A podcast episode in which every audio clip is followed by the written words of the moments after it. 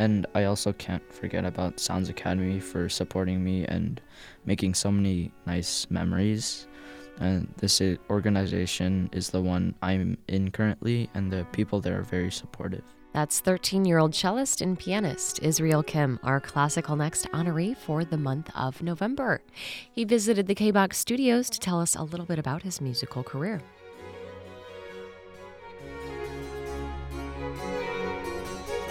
What or who inspired you to start playing or making music? So at first, I didn't even know what a cello was. I only knew about the piano because my mom thought it was like a basic, and just in case I was gonna plan on playing any other instruments. So one day on my way back from school, my mom called and asked, Do you want to play the cello? So I said sure and didn't think much of it. But after the first lesson I had, it was the most impactful lesson I had because I really enjoyed the sounds of the instrument, and from that day, I looked forward to my lessons. That's great. So, did it have maybe a greater impact than the piano, just being like completely new experience? It was really impactful more than piano because everyone in my family, basically everyone, played the piano, and it was kind of mm-hmm. a unique instrument. So, let's talk about some of your favorite composers and pieces. Is there one specific piece or composer that comes to mind? So my favorite composer right now is a South Korean pianist named Yiruma, but my favorite piece is always whatever I'm working on the cello. I feel like the more you work on a certain piece, the, for any instrument, you feel the slightest bit more attached to it, which results in you like making that piece your favorite.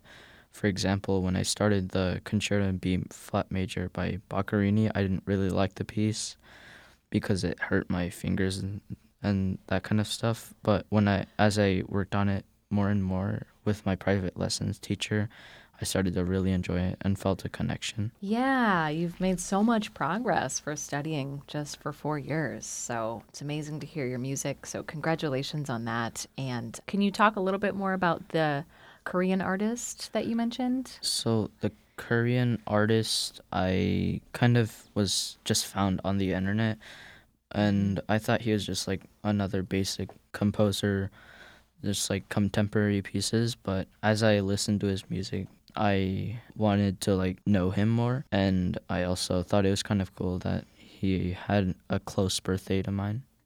Oh, nice. Yeah. So lots of connections. So, what is one of your favorite things about making music? My favorite thing about making music is the feeling I get when I suddenly feel like with a lot of emotions and when I start playing my pieces. It helped me to practice for longer periods of time because after I start playing, I don't want to stop.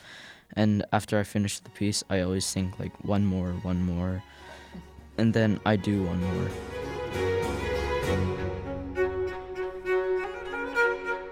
So, what do you find the most challenging about performing on cello or piano? Some tough challenges I face while making music is probably enjoying a piece for like a really long time. Hmm. For example, like a year, I've worked on the concerto in C major for Haydn for about a year before the Boccherini, and it was very challenging working on a piece that I don't really feel a connection with for that long. And that's why I felt so relieved to start the Boccherini. And other pieces, though, they get like an exception as I feel like a really strong connection between me and the piece.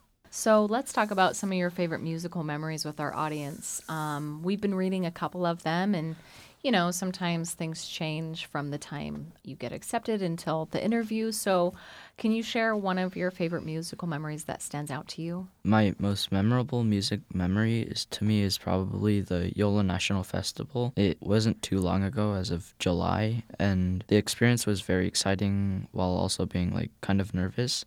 It was very exciting staying in California for over 10 days and working with so many amazing people. There are two people that stuck out the most, and the, those two were Gustavo Dudamel and Terrence Thornhill.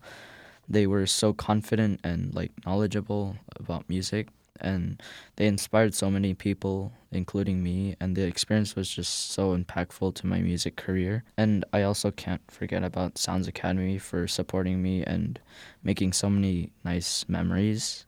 And this organization is the one I'm in currently, and the people there are very supportive. Wow. And uh, what else did you enjoy about California? We're staying in a dorm and is near some very nice sites. And after the 10 to like 11 days, we also got to visit like a museum and like, so yeah. Oh, so much fun to be accepted at such a young age to be studying with some of like the best conductors in um, the world. So, and then what activities or hobbies do you enjoy the most outside of music?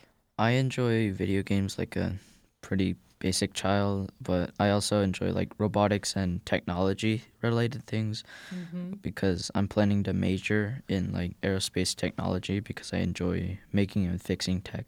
I liked how when people make products and like electronics, it kind of impacts the world, either good or bad. And I thought that would be really cool to make something that would impact the whole world and make it a better place. And Israel has some people to thank for helping him on his journey this far. I'd like to thank Sounds Academy for supporting me for all of my years of music, and in specifics, uh, Mr. Kirk Johnson, Miss Jamie Kellogg, Mr. Yale Park, Miss Mariah Samiz, Miss Adrian Ham, and all of my other music teachers. I also want to thank my parents for supporting me and letting me do all this music, and I hope to keep working with these people and learning new things that inspire me. That's 13 year old Israel Kim, our Classical Next honoree for the month of November. For KBox Classical Next, I'm Melissa Green.